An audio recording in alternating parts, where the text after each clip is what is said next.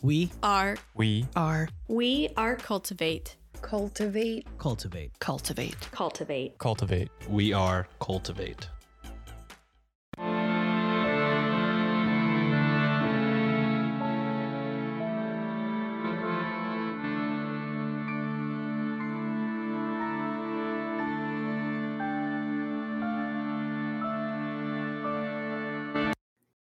Hello and welcome to Ye Olde Crime, where we discuss the funny, strange, and obscure crimes of yesteryear.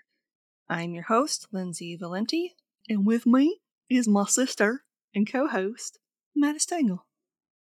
Hi. Hello. I have forgotten how to talk, apparently. Off to a great start. Right. It's the, the best way to podcast is to Mm. forget how to talk. Exactly. Exactly. So I wanted to start with a correction cubby, Uh-oh. cracking it open. I am so sorry to our listener, Carrie. I mispronounced her name as Kelly last week for our listener question. No. I don't know why I said it because it was written as Carrie. So sorry, Carrie. Sorry, Carrie. That was a that was a me bad. But I hope you still like the answer to your question. and I hope you ask more.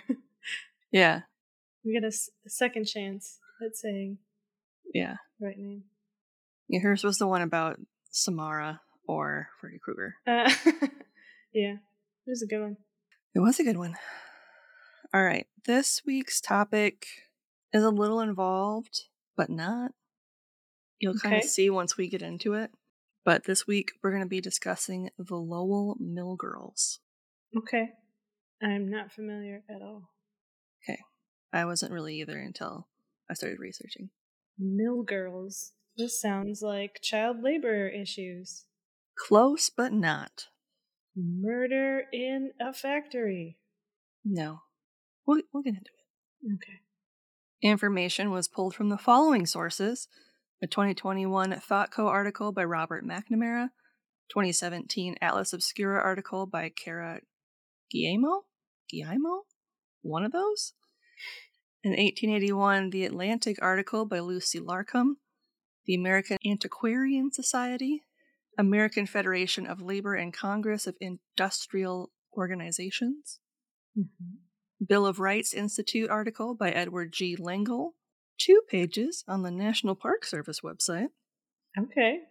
Women and the American Story New York Historical Society article, and two Wikipedia links. Nice. And links to all of these articles will be included in the show notes. Got something you want to say? Shoot us an email over at yeoldecrimepodcast at gmail.com. We'd love to hear your story ideas, see any gifts you send our way, or if you just want to say hello. We're pretty friendly.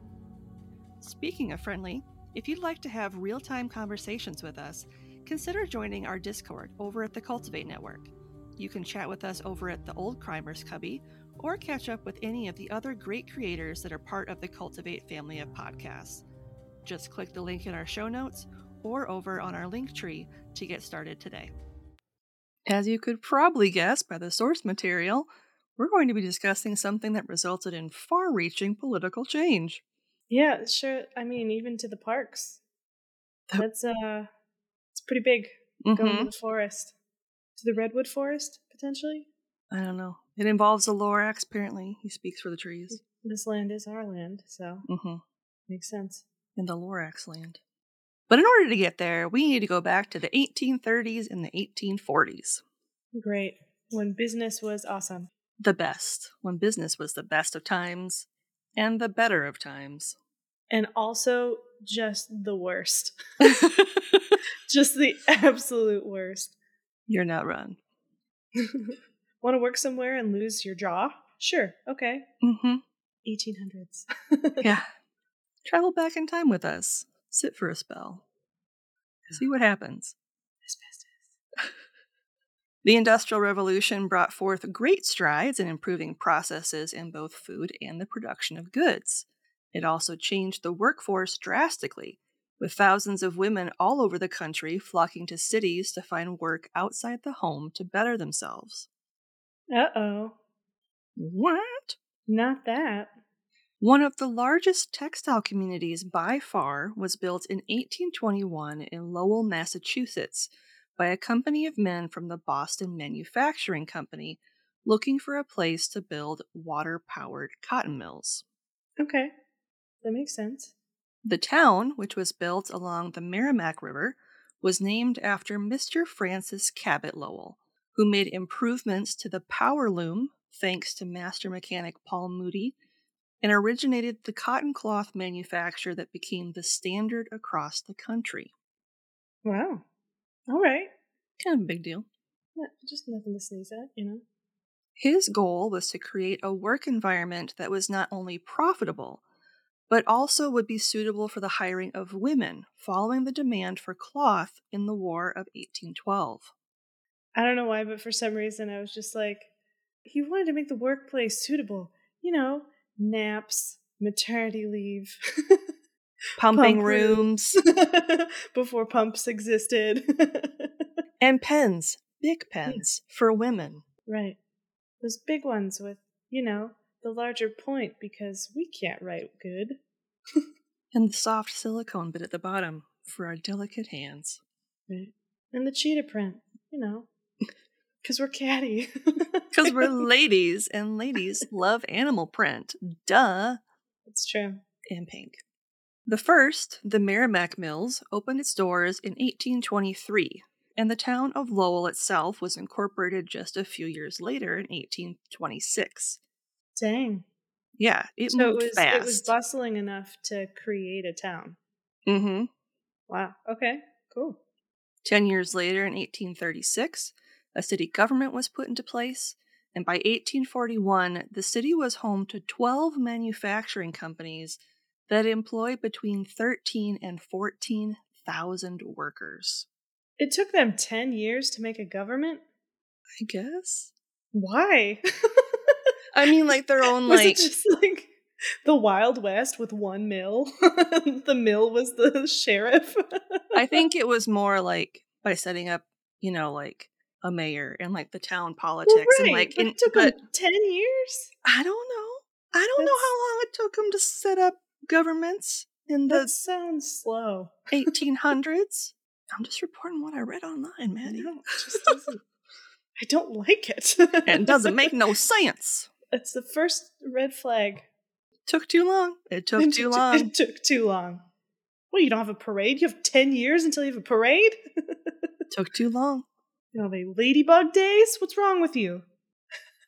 At the time, the companies were netting their owners between 13 to 14 million dollars a year, which today would be between 451 to 486 million. Yep. A lot. That's nothing to sneeze at. Mm-mm. The population of the mill town jumped from 6,000 in 1830 to 36,000 in 1850, making it the second largest population in Massachusetts behind Boston. Damn. Yeah. Did it take them 20 years to improve the roads? Where we're going, we don't need roads. they haven't erected like a water tower yet. No. It's just a bunch of, it's a system of buckets from the river. it's just buckets. Drinking river, factory river. It's just like Um. a, a clothesline full of buckets. Mr. Lowell spent a lot of time thinking of ways to make the lives of these women who left their families from as far away as the Midwest as comfortable as possible. He set out to have boarding houses built to provide the girls with the types of comforts that they would have enjoyed at home amongst their family. okay. The boarding houses would be rented out to matrons that were vetted for respectability to ensure they would provide moral and adequate care for the women. So, ma'ams, not madams. Pretty much. I really don't want this to be a hooer house. Please don't make it a hooer house. Yeah, they tended to be widows of like respectable men. Got it. We all know, though, pillars of society, Yeah. pillars of the community really weren't that great. Yeah. So- Real salt of the earth people. Mm. The women were also expected to attend Sunday services each week. You know, Okay, so no religious freedom. Got it. correct. Kind of par for the course for the time. Mm-hmm. This all sounds wonderful and like we're off to a great start, right? I mean, places for them to live. I mean, this is like the beginning of a Disney movie before like the aliens invade or like we get too complacent and the androids take over. that we're like making our lives easier.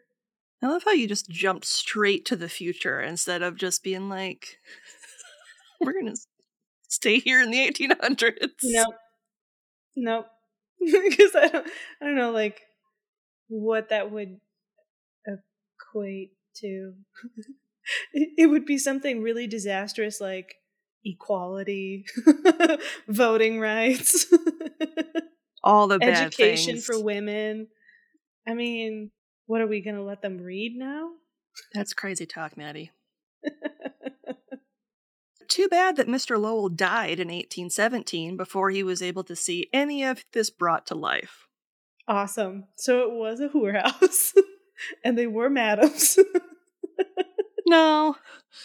The only aspect of Mr. Lowell that lived on in Massachusetts was simply his name and his idea to have each process of cotton production done under one roof, unlike in the UK, where weaving, spinning, and the production of cloth were all done in separate factories. So his Yeah. plan was to have it like all in one tall building. Which would make sense to me. Yeah. hmm But I mean, in the UK, logistically, just because they've been there longer and had no space, Yeah. sense. Mr. Lowell's plan, which as I mentioned became the standard across the United States, involved raw cotton being brought in from a picker to the lowest floor of the mill before it would ascend through the different levels from carding to spinning, then dressing, before heading to the top floor where it was woven into cloth in the weaving room. Was it dropped down like Rapunzel with her hair?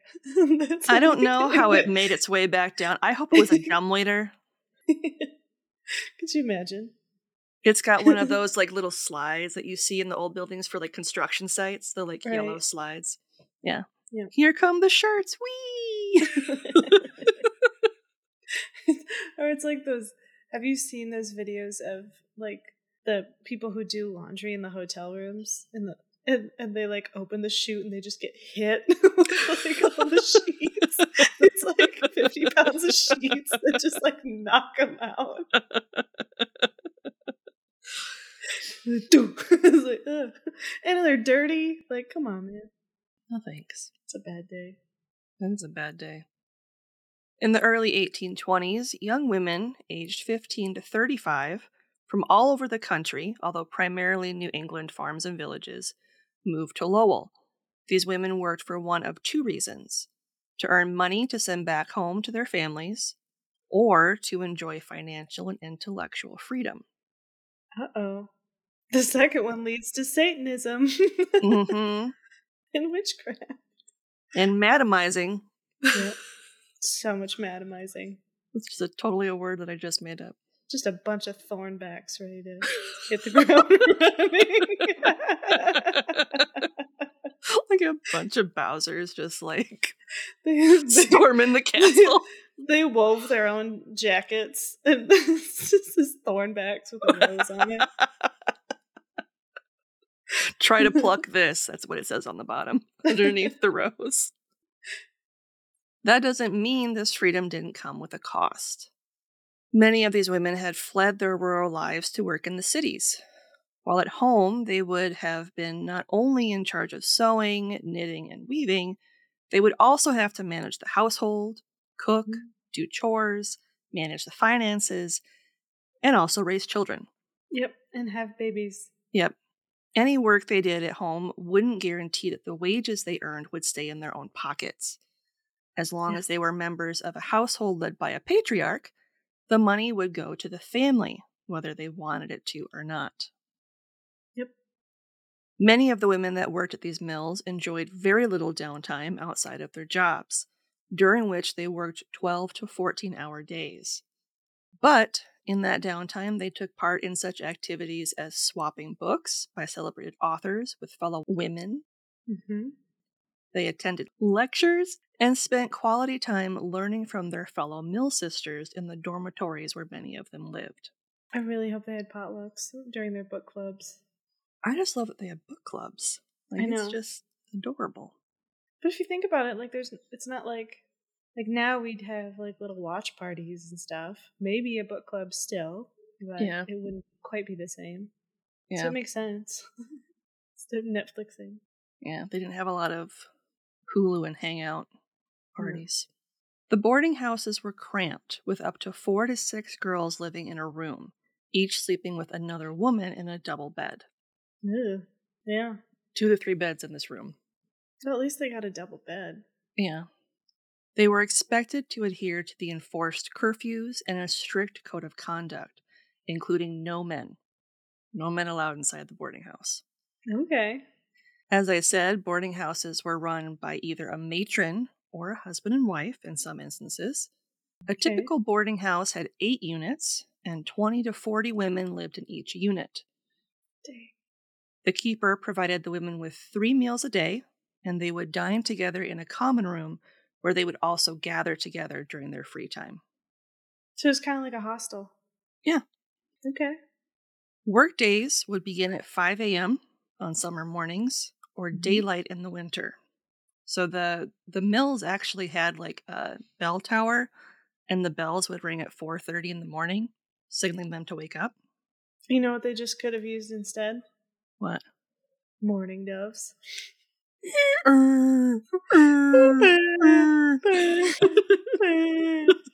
Those bastards will wake you up at 3.30.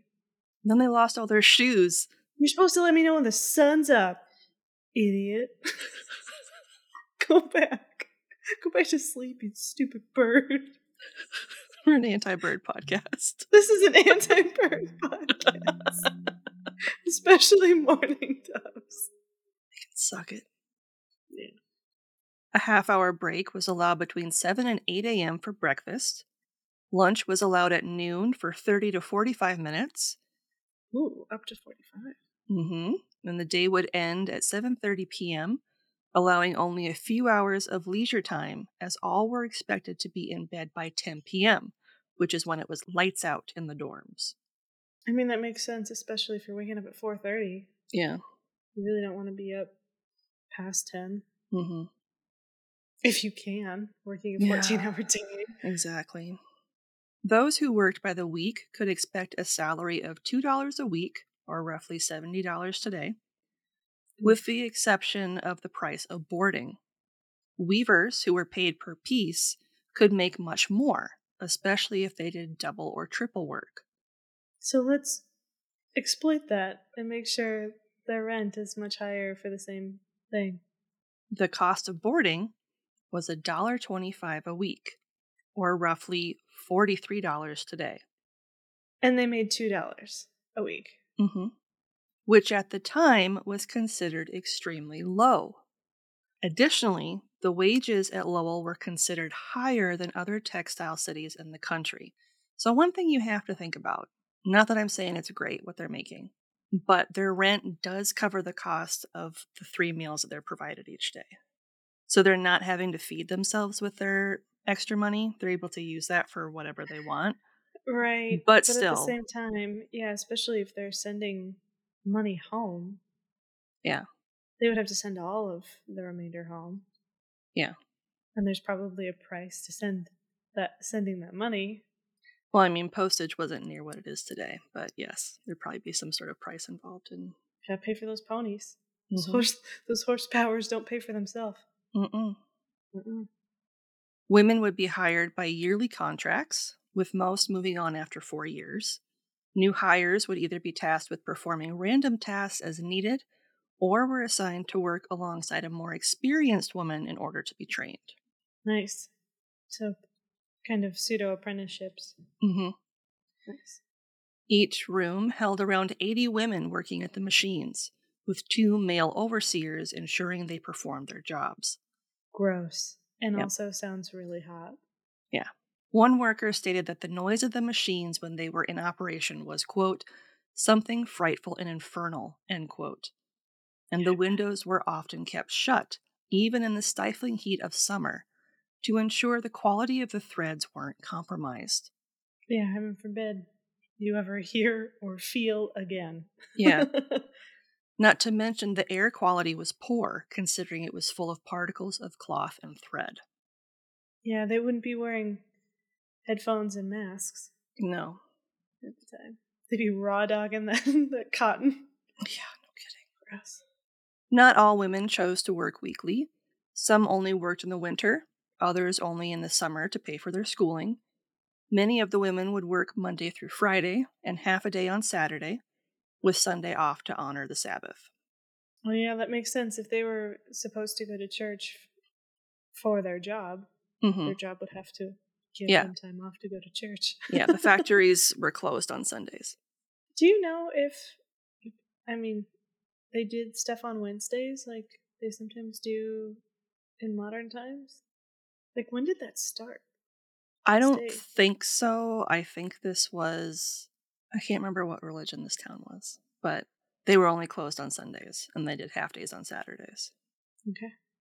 Many of the mill girls worked nine to ten months out of the year, using parts of the summer to go home to visit their families.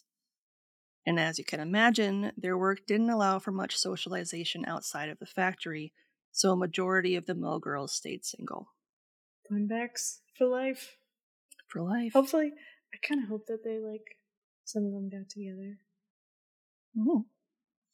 Mm. I I know some of them when they came to the factories they did have they did come with families, which I'll kind of get to later down. Okay.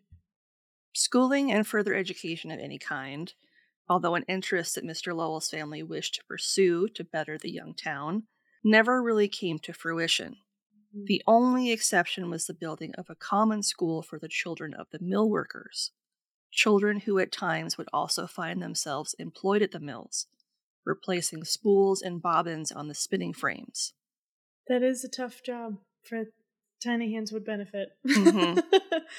Especially the bobbins. The women would have only been able to attend night classes, which would have been difficult given their schedules. Whatever learning they did outside of work had to be paid for separately on their own time. Many of them would form reading circles to enjoy poetry. Cute. I, I hope they had like picnics and stuff. I hope so too, because I mean, yeah, they didn't have a ton of time off, but I mean, they had a half day on Saturday, and you're really not supposed to do anything on the Sabbath, so they would be able to read Mm-hmm. and talk, I'm assuming. Do you know what we? I, I really hope they had like just a ton of cats at these houses, so that they could like read with their cats on Sundays. Just a bunch of feral cats that hang out. One of the boarding rooms is just cats. Yeah. It's eighty cats. Yep. that they release at night. So you say six women to a room, and there's also a cat for each of you. So there's. There's a- just a litter. Mm-hmm. Any child under the age of 13 that worked at the mills was required to attend school three months a year, and parents were advised to not send any child to work at all, especially those younger than 13. At least in Lowell, child labor was rarely, if ever, used, It's good. unlike in the UK where it was like pretty much Mhm. the norm. Or like anywhere else. I mean, you were you were literally birthed to work on the farm. hmm Like they made you to work hmm as a child. Yep. So it's really nice that they would recommend that you don't because I bet it was a dangerous job. hmm One woman named Lucy Larcom worked as a doffer of bobbins at the age of 12 at the start of her mill work and, quote, hated the confinement, noise, and lint filled air and regretted the time lost to education, end quote. Hmm. One of the women who changed everything was named Sarah Bagley. Sarah George Bagley was born April 19, 1806, in Candia, New Hampshire, to Nathan and Rhoda Witham Bagley, who both came from large New England families. Sarah had three siblings Thomas, Henry, and Mary Jane, and I'm not sure where she fell in the birth order. Okay. Sarah was 31 years old when she moved to Lowell in 1837, leaving her family in rural New Hampshire with the hopes of earning money to send back to them to ease their financial hardships, especially regarding the care of her ill father. Oh, okay. So her nuclear family, she didn't have her own. She did not have her own. Sarah was employed as a weaver at the Hamilton Manufacturing Company, and during her time in Lowell, she embraced the culture of the thriving textile community. In 1840, at the age of 34, she published a short essay in the Lowell Offering titled Pleasures of Factory Life. okay. It's just, Interesting. it's so hot. The Lowell Offering was a monthly magazine that first started mass production in April of 1841, that was largely written and edited by the mill girls themselves. I'm sorry. They made their own zine. They made their own zine. They made their own zine. It was first started in October of 1840 by Reverend Abel Charles Thomas of the First Universalist Church. As its popularity grew, it moved to mass production the following year. It sold for just over 6 cents a copy, or around $2 today, and continued until four years later in 1845 when it was discontinued for reasons that will later become clear. uh oh. It was a zine and they didn't like the content. you mean we can use our voice? No, No, you Nope. may not. you can't. The publication contained poems and autobiographical works that were often printed anonymously or simply with the author's initials. The mill owners held control over what was actually printed, so as you can imagine, each of the articles skewed positive. Yep. You know, the pleasures of factory life. Mm-hmm. In her essay, Sarah noted all the aspects of her job that she loved her new friends, being able to learn new skills, even the potted plants that the women placed around the production floor to brighten up the place. And probably to gather the lint so that they wouldn't breathe it in. Yeah. Put more Air oxygen in the air. control. Yeah, exactly. She also appreciated that the time on the floor allowed for thinking as they twisted, pulled, and plucked the looms. I'm going to pause for one second because I didn't know where to kind of weave this, no pun intended, into the story. they weren't allowed to do anything but work, which is very obvious. But like they weren't allowed to bring in like papers of any kind. Like if they wanted to like read some Bible verses or something on like their break, Right. they weren't allowed to do that.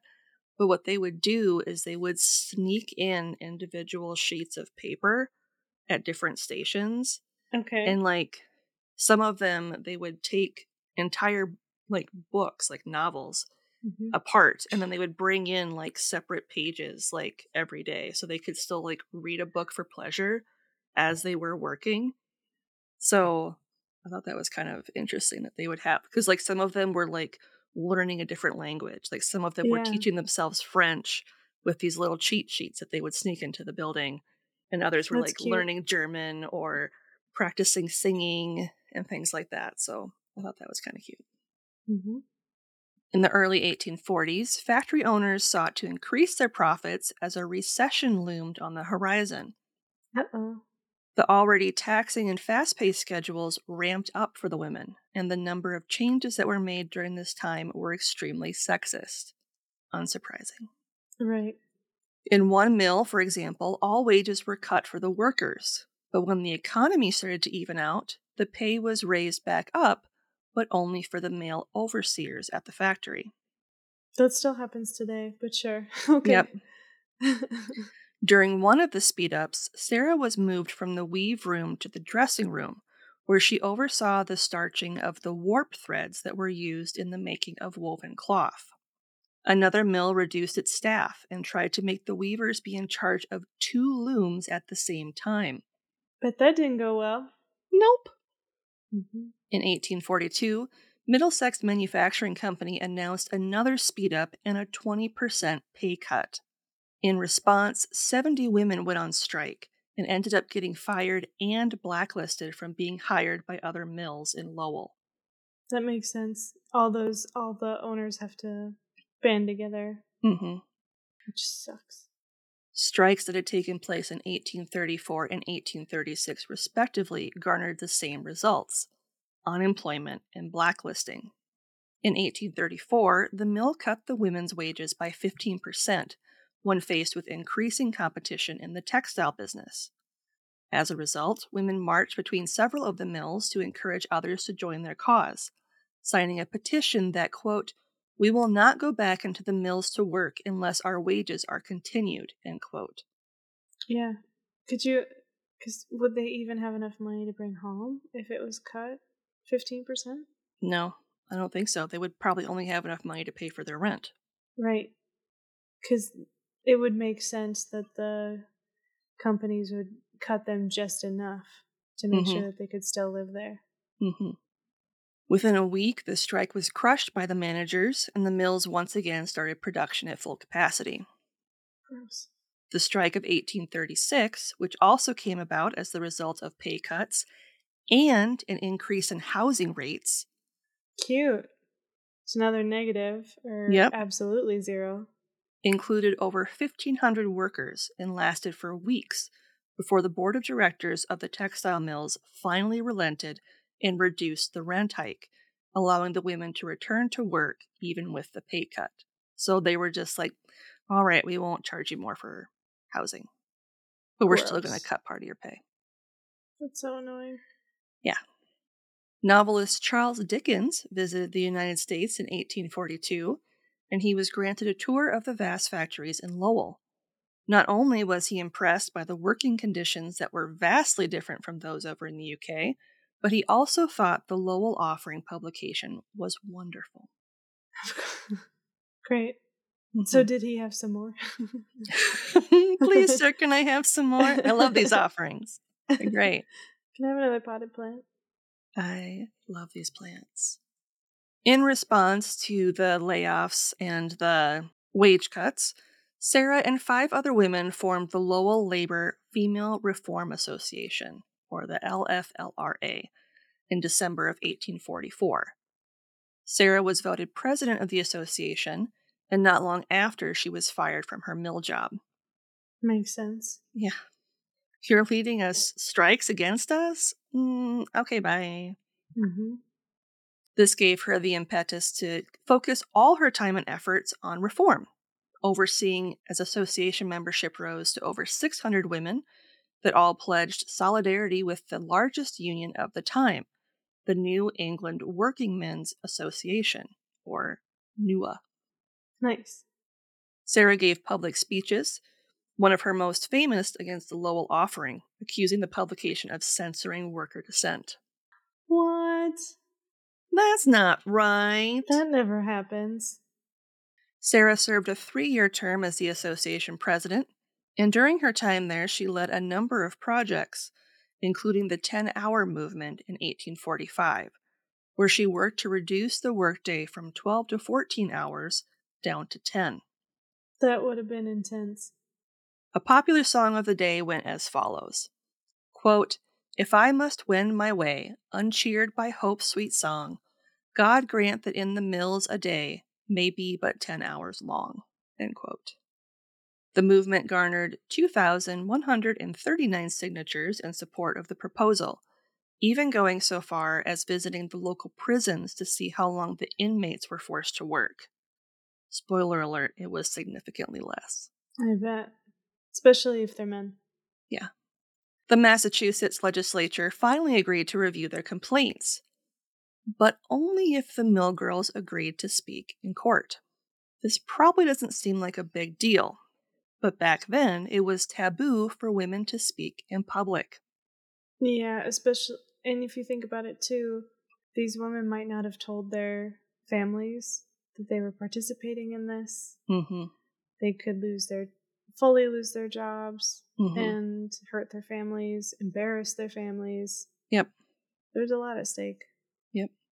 Sarah wasn't having it though, and called the court's bluff when she and six other association members testified about the sickness, injury, curtailed leisure, and lack of sleep mill girls suffered working 12 to 14 hours a day. Nice. The court refused to reduce working hours. Cute. What a good look. The association went back to it, this time submitting an appeal with five times the signatures, so around 10,000, the following year in 1846. They also defeated the re election of a prominent member of the House that was unsympathetic to their cause. Nice. 1845 was a big year for Sarah as she spoke at the first New England Working Men's Association convention, imploring them to vote on behalf of female workers regarding better labor. She also worked as a writer and editor for The Voice of Industry, which was founded in 1844 by NUA, the New England Yep. Men's. the uh, union. Meanwhile, the 10 hour movement spread throughout New England and the mid Atlantic, with states such as New Hampshire, Pennsylvania, and Delaware adopting the 10 hour workday in 1847, although Massachusetts didn't until 1874. Nice. Of course. Screw you, Sarah. Yeah, New Hampshire was actually the first one to adopt it, and then a few more states followed after that. Do you think it's because they're so small? Maybe they were like, we only have one mill. We're going to do it. We got one mill, and my wife's gonna beat me every night this, this bill. 1846 was another busy year for Sarah and the association. They petitioned tirelessly around New England, and she published her last piece in the Voice of Industry in October of that year. The workforce at the mills began to shift in the 1840s as Irish immigrants migrated to the U.S. to escape the potato famine. Oh, man, that was So awful. Thousands settled in Lowell following the Civil War, with many of the factory positions now going to non native men, women, and even children. By 1860, immigrants made up 50% of the factory workforce, but they were not provided with housing, churches, and the other services that the single Lowell girls were offered. Of course. This happens in like every Yeah. booming place. As Mhm. soon as you start getting more immigrants looking for a better life, you make it really hard and make it take forever before it gets better. Yep. Sarah stepped down as president at the end of her first term in 1847, but continued to devote her life to women's rights and empowerment. She was hired as the nation's first female telegraph operator in 1846, Ooh. working in Lowell and then Springfield, Massachusetts. She quit after learning she made less than her male peers, which Nice. I mean, But like of course she was. She returned to Lowell and worked in the weave room at Hamilton Mill for five months. She continued to be a thorn in legislature's sides for a number of mm-hmm. years, even after moving to New York in 1848 to work as a homeopathic doctor. Ooh, so she is a witch. Good for her. Despite the efforts of the association, the cotton mills in Lowell and Chicopee continued to advertise in the paper looking for women to work the mills. One broadside, published in 1870, was looking for 75 women and read in part, quote, They will be paid a dollar per week and board for the first month. It is presumed they will then be able to go to work at job prices. They will be considered as engaged for one year, cases of sickness accepted.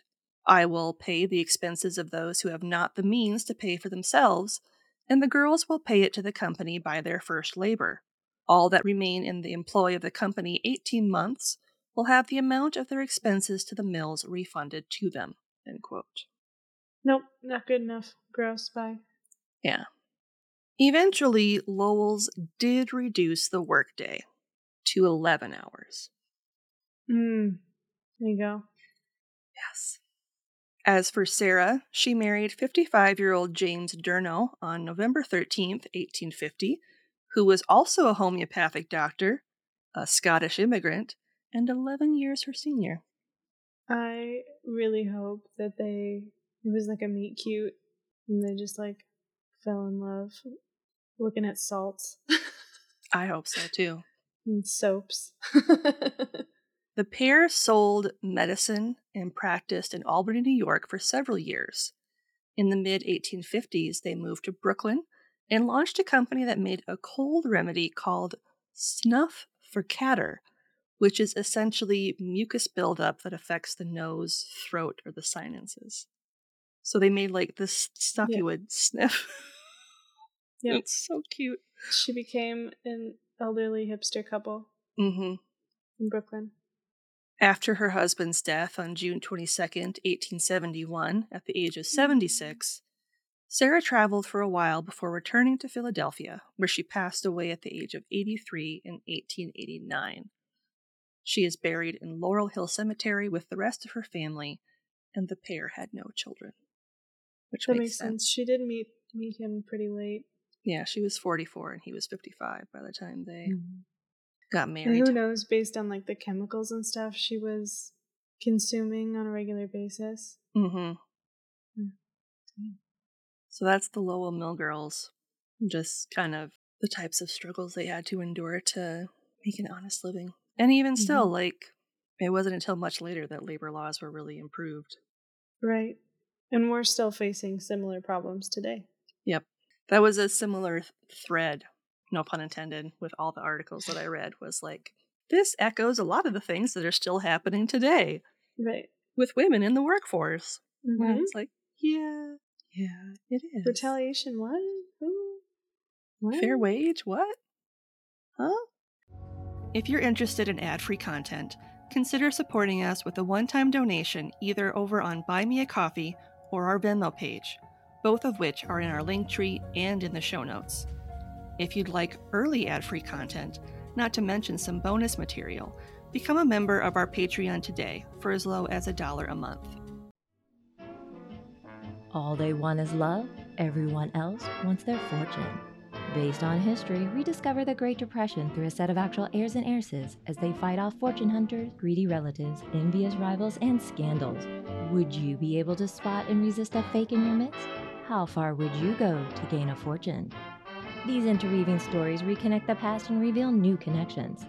Subjects include the Titanic, King Tut's tomb, American dollar princesses, debutante balls, royal paramours, Ponzi schemes, sweetheart scams, love triangles, bank failures, suicide, and so much more. The historical series As the Money Burns by Nikki Woodard is available at all podcast directories and the website asthemoneyburns.com.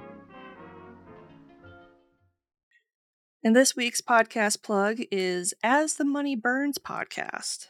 Ooh.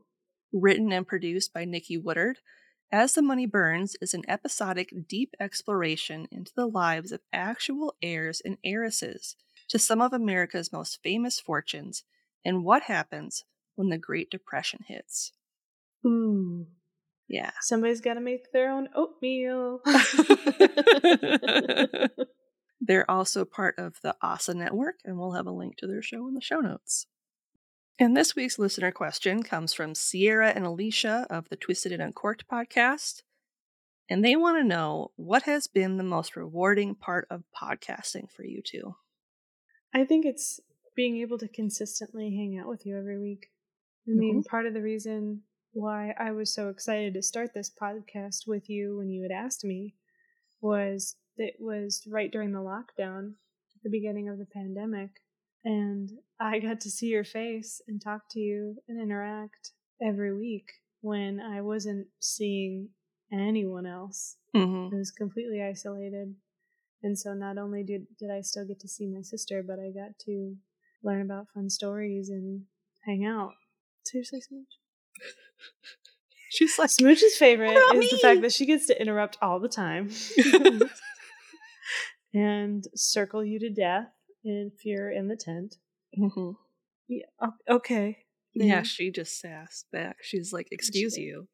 I know English. This is bullshit.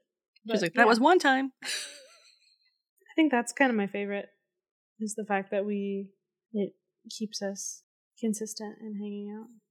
Mm-hmm. But you, we've made a lot of friends. I've made a lot of friends in podcasting. Like I have like three good friends that I've met in person now. Haven't murdered me, which is good. Yeah, Uh, that's always the fear when you meet internet friends for the first time in person. very true. They also didn't catfish me, which is also good. Also a bonus. Also a bonus.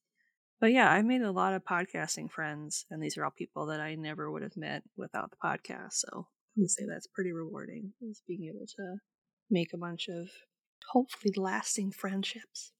There you go. They all break up with you after this. Yeah. Then I'm like all by myself crying in the corner listening to REM. Reward this. On that sappy note, what's something good you'd like to share? Oh my god. I'm actually really excited. I can provide an update next week, maybe, depending. I bought a yoga inversion swing. Mm-hmm. So it's essentially like a hammock indoors that you can use to like stretch on and stuff. Mm-hmm. Because I really like doing yoga and Pilates, but especially with some of the poses, my body, especially now that I'm like anemic, Yeah. doesn't and diabetic and has a hard time staying hydrated. I need help when it comes to some of the poses without like cramping and dying. So now I can use this piece of cloth and do some fun like stretching to make my back better so that I sleep better. Cloth not woven by Lowell Mill Girls. No. No. This is definitely like a synthetic Yeah. that they would not have appreciated to making, I'm sure. But No. I get it tomorrow and hopefully we'll be able to put it up and I can use it and I'm super stoked. Nice. Yeah. What about you? What's something good? I have three short ones. I was thinking. You of sure you don't um, want to save one of them? Just in case this week sucks. Know oh, that sounds terrible, but it's so true, right? Mercury's about to go in microwave soon. We, we gotta we gotta hold on to what we love. Mercury's gonna go into microwave. Fuck your insides. It's all gonna burn. All right, I'll just do two then. I'll save one. So one of them is so I went to the optometrist because I could tell my vision was bad, Yeah. and I ordered new glasses, and I ordered the pair glasses. They have nice. magnetic like frame things that you can add to your glasses, and I was able to order one that's sunglasses. So now when I go outside, I don't have to have prescription sunglasses. Yeah, and you don't have to have the transition ones that like have a hard time detransitioning Yeah, when you're back inside, so everything's dark for like 15 minutes. yeah. and these are really cool. Like they're called Yeah. topper. They're called toppers. And so I only You ordered. can hear the click. I know you can hear the little magnetic click.